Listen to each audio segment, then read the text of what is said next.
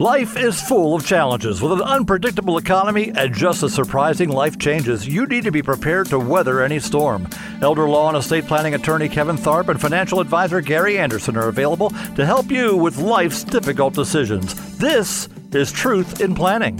Two mistakes to avoid when converting to a Roth. I'm Gary Anderson, financial advisor, Anderson Advisors. And I'm Kevin Tharpe, elder law and estate planning attorney. Kevin, last week, or we were, were talking about mistakes that you can make with your IRA before and during retirement.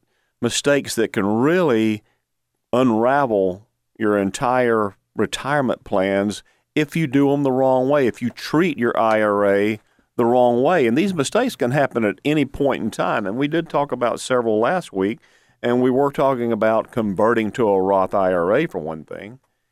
And uh, there are a couple of mistakes that people do make as to when they should convert to a Roth. These two mistakes are converting to a Roth after you've taken Social Security. That's number one. Number two is converting to a Roth when you started taking required minimum distributions. Why is that? Why is that a problem? Well, it's a problem because remember, when you convert to that Roth, you're going to pay some taxes because your funds were in a completely taxable traditional IRA or 401k before that, completely traditional tax qualified plan, which absolutely is fully taxable when you start taking money out of it. Now, when you convert to a Roth, you're taking money out of it. You're taking money out of the traditional, moving it over to a Roth. Well, why do you move money to the Roth? Because it will accumulate from that point forward tax free. All the money that you take out of that Roth will be completely tax free for your entire lifetime. And that's important because as long as you do it at the right time, it's okay. But if you start taking or decide you want to convert to a Roth when you've started taking Social Security, when you're already getting that Social Security income, you're compounding the tax situation potentially because you're adding more taxable income on your tax return. It can easily, if you don't have good information and you haven't consulted the right experts, for instance, tax people, our financial advisors, if you don't make that, if you can't do it then, or if you try to do it then, you're going to potentially put yourself in a, ta- a taxable, higher taxable situation all the way around, and even cause more taxes on your Social Security. More of your Social Security will be taxable because you took this money or started converting after you started taking Social Security. That's even compounded more when both spouses are getting Social Security and now you decide to convert. So that's not a great time to convert. It works sometimes for people, but that is going to require a very, very good and lengthy conversation with an advisor. And this is something we do have this conversation with the advisor just to make sure that you aren't getting yourself in deeper and deeper tax hot water by converting this Roth at the wrong time. People do this a lot. If they if they're doing it on their own without input from some expert, you're probably going to get it wrong and you're going to pay the price for that. But also, let's say RMDs, required minimum distributions you are required at some point in time to start taking money from your tax qualified plan, from that 401k or IRA. The government makes you start taking money, whether you've actually ever taken the money or not, or need the money or not, they still want you to take it. Why do they want you to get it out? Because they want you to start paying taxes on that money. Well, I guess the good thing about RMDs is the ages have gone up. That's beneficial. You can take money from the IRA anytime after you're 59 and a half. But if you don't want to take it and want to wait as long as you can to start taking money out of it, which may or may not be beneficial to you, the age has gone up. It was 70 and a half forever. Now the age for anybody born between 1951 and 1959 is age 73. So you can wait until 73 if you fall within that age group. And Kevin, this is important to you. 60 or later, age 60 or later, you can wait until you're age 75 to start taking required minimum distributions. What about those who are 40? Those, those who are 40, they get no. They I'm get asking no for ben- Missy. I'm not asking for me. I'm asking for Missy. Yeah, let's make sure we are asking for a friend or a, the right. person anyway. So age 75 for anybody born 1960 or later. That's an incredible benefit for a lot of people. But then, as uh, we've said in other shows, sometimes it's more beneficial to start taking money out of that IRA earlier on because it can benefit you tax wise. But if you hear what I'm saying, taxes are the issue here. So do it in the most efficient possible way. And a little input from an advisor, a tax planning advisor, will help. And like I said, this is something we like to do for people. If you have an advisor, talk to them about this. Have this tax conversation with them because there's a lot of ways you can help yourself in taxes over the years and have more money to spend. We're talking about tax efficiency when it comes to your IRA as a part of your overall retirement planning. And I'm with my co host, Gary Anderson, financial advisor of Anderson Advisors. And Gary, I like the fact that you mentioned have a tax planning conversation with your advisor. That advisor, that tax planning conversation may be your CPA, but then again, it may not. A lot of times, CPAs are not necessarily tax planning advisors, they're tax preparers. They give uh, assist you in filing your tax return, but they don't necessarily give long term tax advice. And this is where sometimes it's good to have that conversation or have your financial advisor as a part of that conversation when it comes to this very integral, and important part of your retirement plan. And Kevin, this is something that I really like to do is to have your tax person involved. It's a good balance when we have the person who helps you prepare those taxes every year. Let's say you use a CPA, have the CPA and your financial advisor communicating with each other.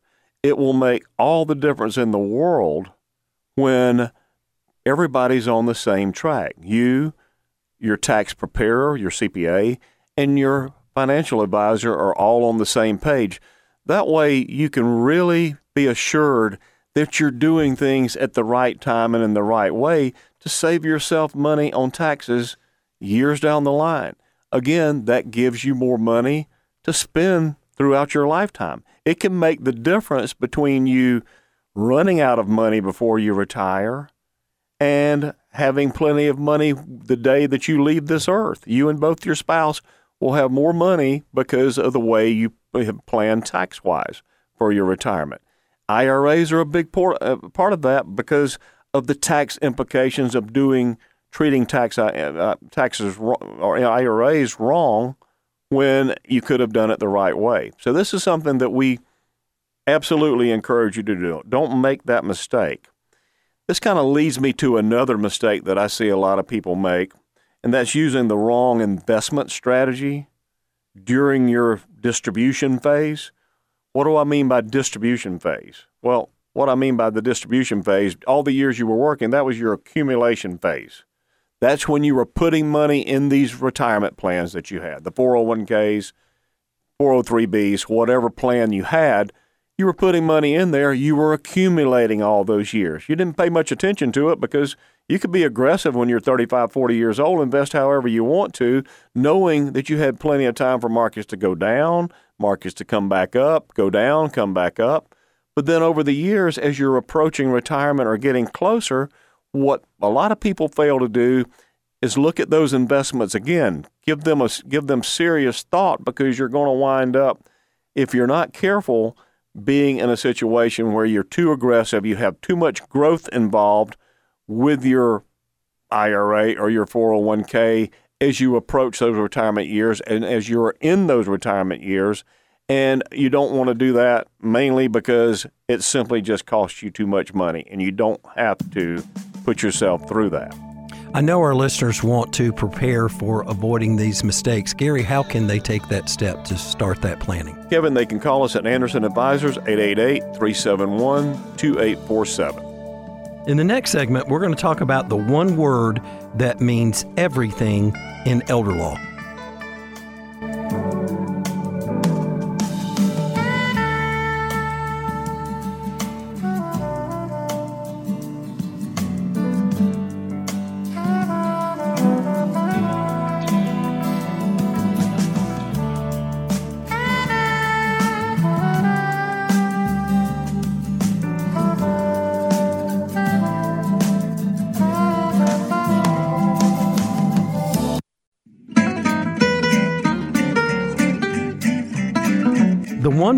That means everything in elder law. I'm Kevin Tharpe, elder law and estate planning attorney. And I'm Gary Anderson, financial advisor, Anderson Advisors. Gary, there's one word in the elder law industry that in my 30 some odd years, 35 years of experience in this area, practicing in this very special area of law, there's one word that means everything. And it's not elder law. It's not the two words elder law. In fact, once you understand what an elder law attorney is, uh, then this word will make sense. Uh, the one word, by the way, is not elderly. I had the client called the other day and, and said, I listened to that elderly lawyer on the radio and I want to talk to him. And I said, Well, first of all, Gary's not a lawyer. and second of all, I think he would take offense at being called elderly. Well, if he would listen long enough, enough years, maybe you will be the elderly lawyer. Yes, one day. Yeah, one day. one day, long no, time A long time. Yeah. 25, 30 years at Yeah, least from now. That's right. An elder law attorney, Gary, is just an attorney that specializes in helping people protect their assets, protect their access when you need long term care. And that's one thing that I have found that it's not certain because as an estate planning attorney, we help our clients prepare and protect from the one thing that's certain to happen to all of us, and that's we're going to die owning assets. But as an elder law attorney, what my focus has been on for the number of years is protecting people, protecting their assets, protecting people's access to their assets in the event they need long term care. Now, long term care could be care in your home, long term care could be assisted living, or long term care could be a nursing home. A lot of that depends on the activities of daily living, and the more of those activities of daily living you need help with, the more you need long term care. And long term care doesn't get cheaper over the years, it gets more expensive. Talking about the rising cost of things, long term care rising cost, 5 to 7% every year increase. Uh, what it costs. It cost my it would have cost my parents out of pocket over ten thousand dollars a month to pay for their nursing home. That's very expensive care. So, as an elder law attorney, what we focus on is helping our clients protect assets in the event that they need long term care. So, how do we do that? We focus on this one word. And that one word is type of asset. Type of asset. If you focus on the type of assets you own, you'll understand whether you're protected or not protected. You've probably heard my ads on the radio. You may have listened to this show before and you've heard me talk about how you won't lose everything you own if you get sick and go into a nursing home. And one of those specific assets that I talk about is your home. And here's how I know as an elder law attor- attorney, here's how I know as an individual, as a person, that you will not lose your home if you go into a nursing home. While you're living, your home is the type of asset that is protected. Protected from what? Protected from you can get government assistance, you can get Medicaid and keep your home. Why? Because your home is the type of asset that is protected, single or married, meaning you will not be forced to sell it and spend the money on your care until your money runs out. Because the law has always said, and it says today, that your home is the type of asset that is protected. So, by focusing on the type of asset, you realize you now have peace of mind of knowing that if you or a loved one, a spouse, a parent, a grandparent goes into a nursing home, you will not lose your home. And by focusing on type of asset, then everything else you decide after that is going to make sense. Well, if my home is protected, Kevin, if I go into a nursing home, then why am I hearing other people tell me that in order to protect it, I need to put it in my kids' names? I need to get rid of it. And the sooner I do it, or better. Why am I hearing other elder law attorneys even telling me I need to put it into an irrevocable trust if I want to protect my home? Well, I can't answer that question. That's a question you need to ask them because here's what I can tell you the law has always said your home is the type of asset that is protected. That's that one word, type of asset. As long as you don't give up ownership. If you title it where you give up ownership, there are penalties. You're listening to Truth in Planning. I'm Gary Anderson, financial advisor, Anderson Advisors, and my co host, Kevin Tharpe, estate planning and elder law attorney, today is discussing the one word type of asset. Now, Kevin, that's three words, but I guess we can run them all together and be type of asset. That's well, the main word. thing is type. That's the main word. That's Type. that one word. Exactly. Type. Yes. Type of asset. It's not type of document. It's not type of uh, asset. It's it's it's type of asset. It's not anything else but type T Y P E of asset. Kevin, my wife Betsy has heard the radio show quite often, and she's heard you talk over the years. And people uh, naturally, since she knows who we are, financial and, and uh, elder law attorney and and estate planning attorney, she'll people will mention something about you know how what's going to happen to things after they die. And even Betsy knows to say, well, it depends on type of asset. That's exactly right. Type of asset will determine, first of all, what happens to your assets when you're, uh, if you get sick and go in a nursing home. There are other types of assets that fall into the protected category. Your IRA. You've t- talked about this on, on several shows before.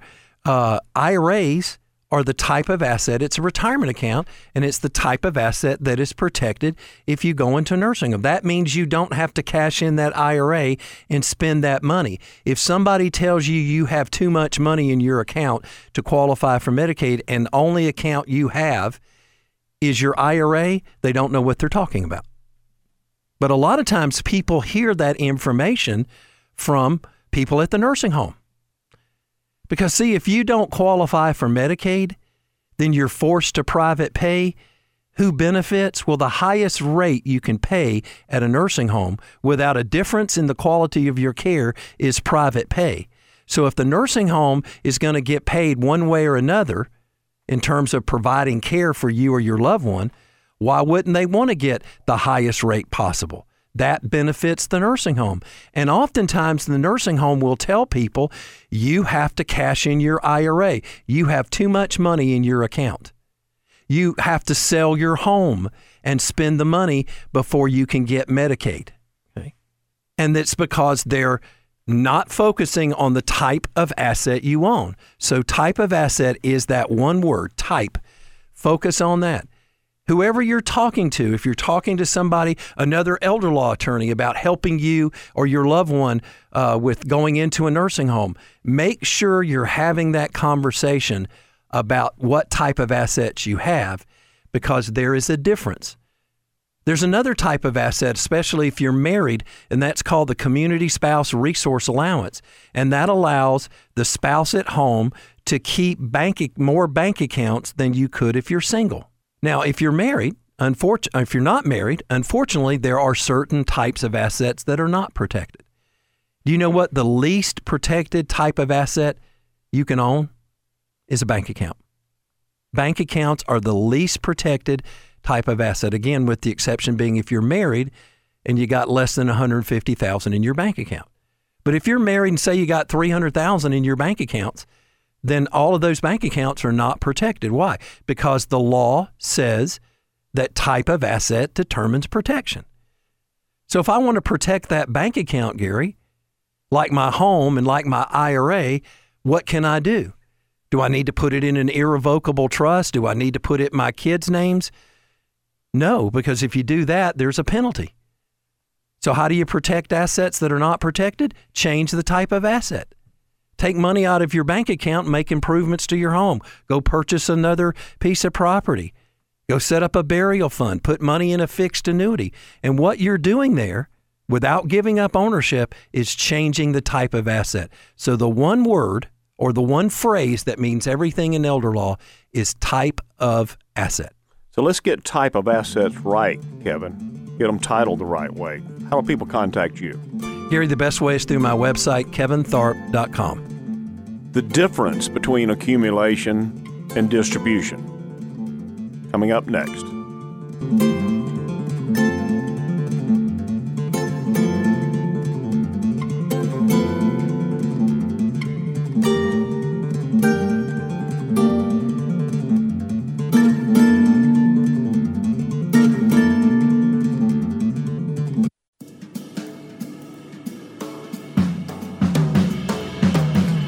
What's the difference between accumulation and distribution? I'm Gary Anderson, financial advisor, Anderson Advisors. And I'm Kevin Tharpe, elder law and estate planning attorney. Kevin, in the previous segment, I ended it by talking about making mistakes during the distribution fa- phase of your retirement tax wise, making tax mistakes. And this is part of the, the series that I've been talking about this week and last week about mistakes that are very common with your IRA. And mistakes, anytime you make a mistake with an IRA prior to or after your retirement, you may be talking about 401ks too. If you make a mistake, usually it's expensive. It's going to cost you something in taxes because you didn't do it quite the right way to be very tax efficient with what you do. Planning is an important part of this. Financial planning and tax planning in conjunction with that is an important part of getting all this right. But these are some of the mistakes that we make.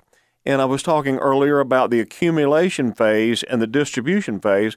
You accumulated all those years with your 401k.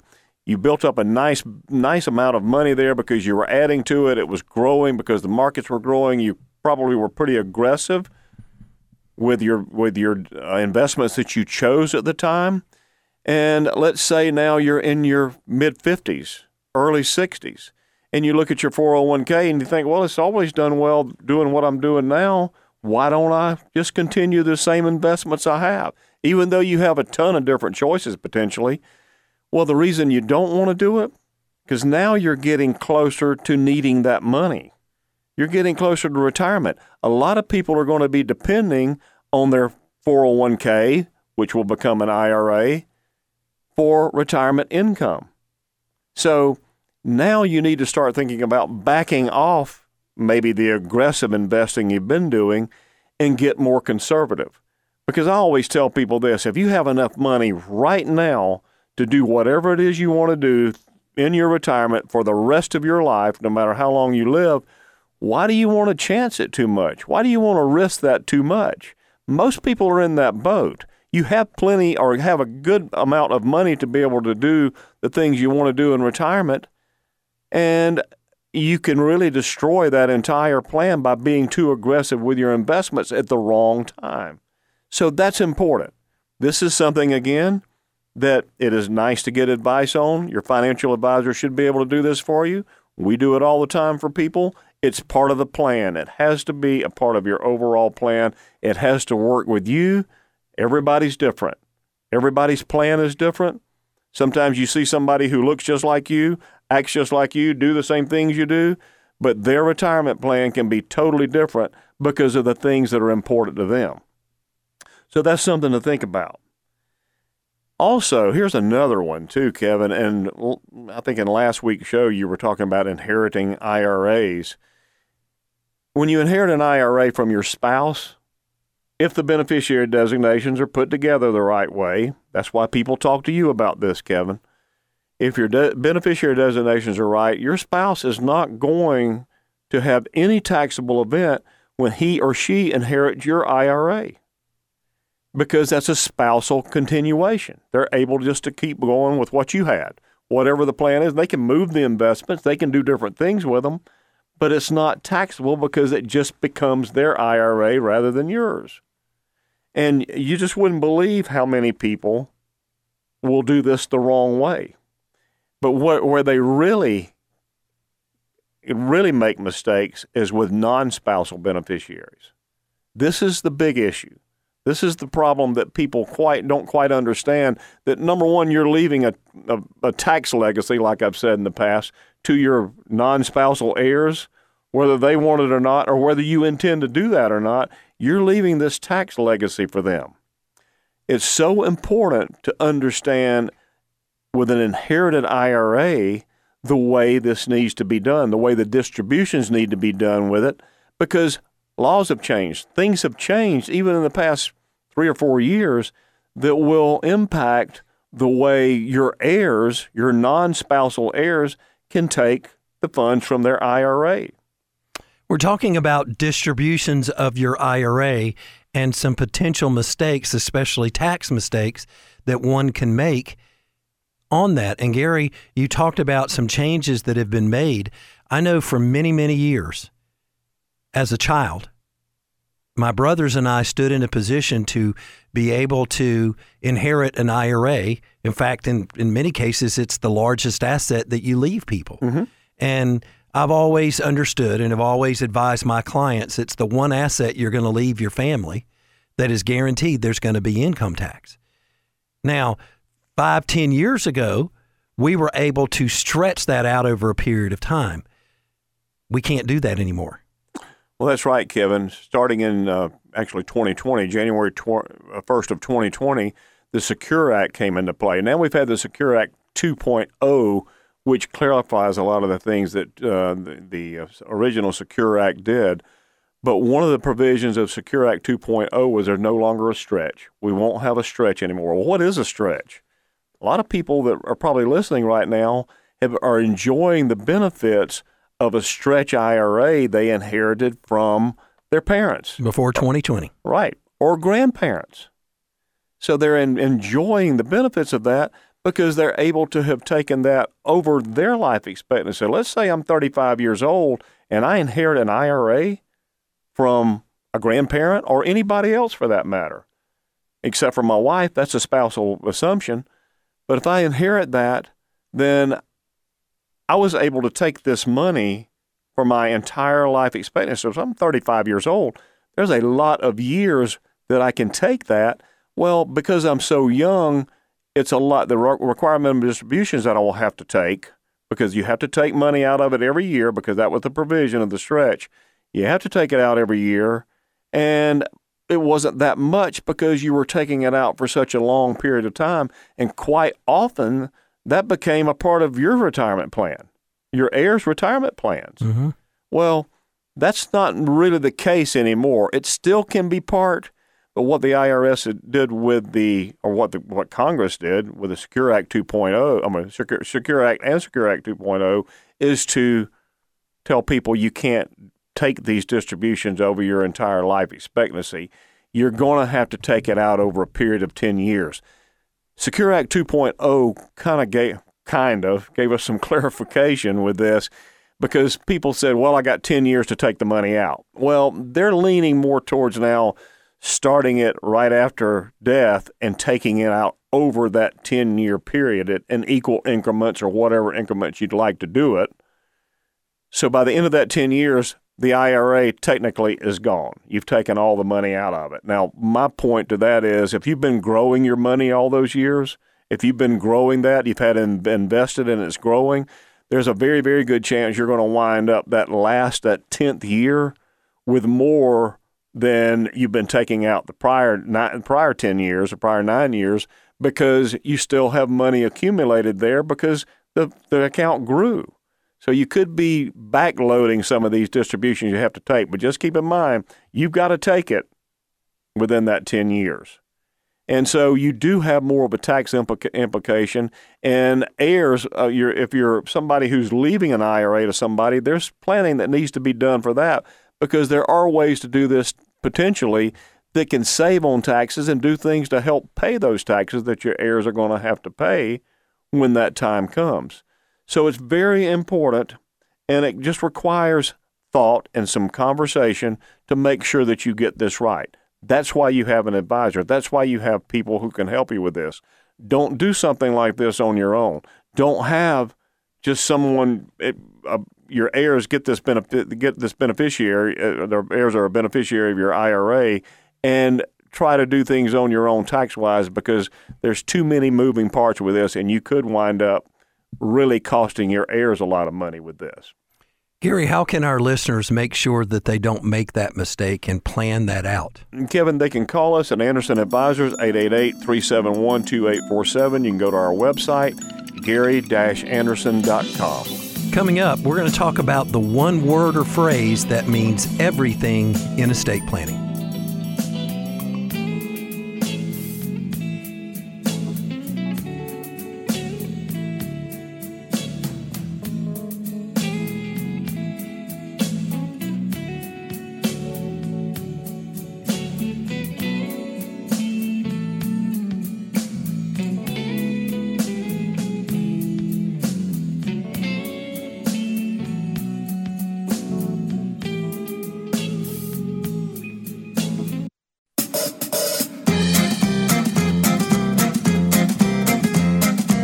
One word or phrase that means everything in estate planning. I'm Kevin Tharpe, elder law and estate planning attorney.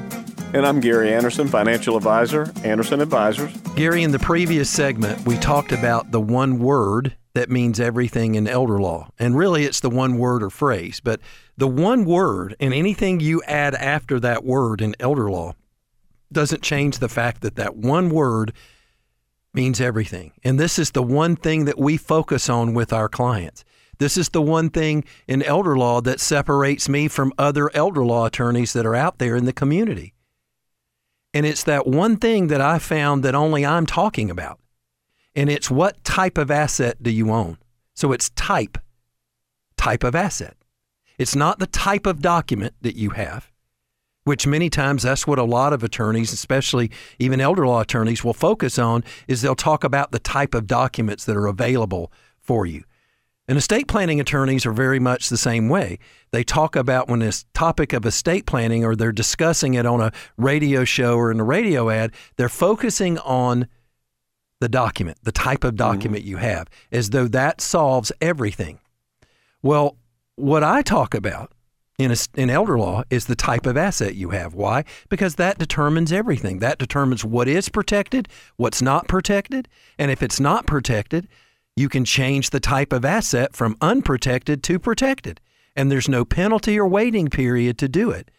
We do that a lot, unfortunately, in what we call crisis Medicaid planning, where people have not done planning before they get to us, and now they're calling us because their spouse or loved one is in a nursing home. And a lot of times, we're helping people change the type of asset they own, and we can do so without the fear of penalty because we're not changing ownership. So, in estate planning, there is one word that means everything.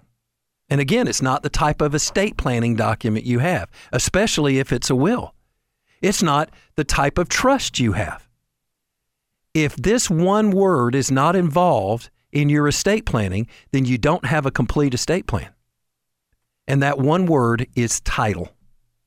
Title means everything. Gary, how assets are titled when you die determines whether your family does or does not go through probate. There have been ads on the radio that talk about a married couple having to go through probate to get control of their home. Why? Because of how assets were titled. Doesn't matter if that person has a document or not, it's how things are titled that will determine when you die whether or not you go through probate. So we focus on title of asset. We don't focus on how much your assets are worth because estate planning does not have anything to do with how much your stuff is worth. Gary, our fees are not based on how much you have. We don't charge more if you have more and less if you have less. Because we have people call all the time, many times off of this radio show. And one of the things they will tell us is, well, our stuff is very simple. We don't have much. It's not about how much you have. Do you know what estate planning is all about? It's answering two very basic universal questions. Number one question What's going to happen to my assets when I die? And you will know the answer to that question regardless of whether you die with 50 million or $50. You will know exactly what's going to happen to your assets if you have a complete estate plan. And what is a complete estate plan? Title your assets in coordination with your legal document that has your wishes.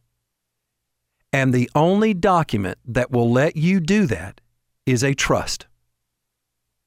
You cannot title assets in coordination with your will. You cannot name your will as the beneficiary of your retirement account or life insurance policy. You cannot just have a document alone and expect to avoid probate when you die. Yet consistently, that's what I hear people tell me when they contact my office. Well, I did a will a number of years ago, and that attorney said, with that will, I'm going to avoid probate. That's impossible. It's like the chicken saying the egg's not going to pass through me. They may think that in their mind, but it's impossible. You know, there's one word that I found is also universal, and that is gravity. If we got on top of this building where the radio station is and climbed on top of the highest tower and said, I've never heard the word gravity, that was never discussed with me, okay? And you jump off, guess what's going to happen? Gravity is going to apply. The law of gravity is going to apply. Well, nobody ever talked to me about titling. Doesn't matter if they talk to you about it or not. Title will determine what's going to happen to your assets when you die. If you want to avoid probate, then get title and document coordinated together. And that's exactly what a trust lets you do. Now, if you title it in a revocable trust, then you're titling it in such a way where you keep ownership rather than giving up ownership. And in the previous segment, I talked about you don't need to title your home and put it in somebody else's name or put it into an irrevocable trust in order to protect it. Why? Because your home is already the type of asset that is protected. And once you understand that, then you're understanding, well, then I don't need to give up ownership of my home while I'm living. And that's exactly what a revocable trust will let you do. Keep up ownership rather than give ownership, give up ownership. That's why we like using a revocable trust. A revocable trust won't change the type of asset you have. If you title your home in the name of a revocable trust, it's still your home.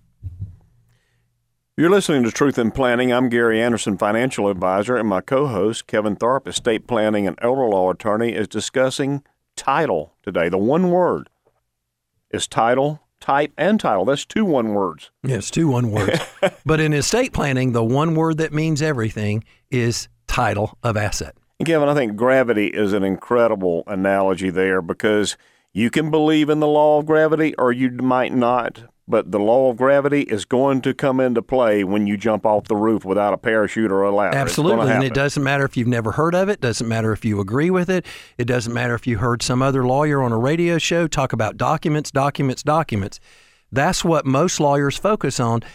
If you're talking with a lawyer about what's going to happen to your assets when you die, just make sure you ask them this very simple question How does title of my assets going to impact this document?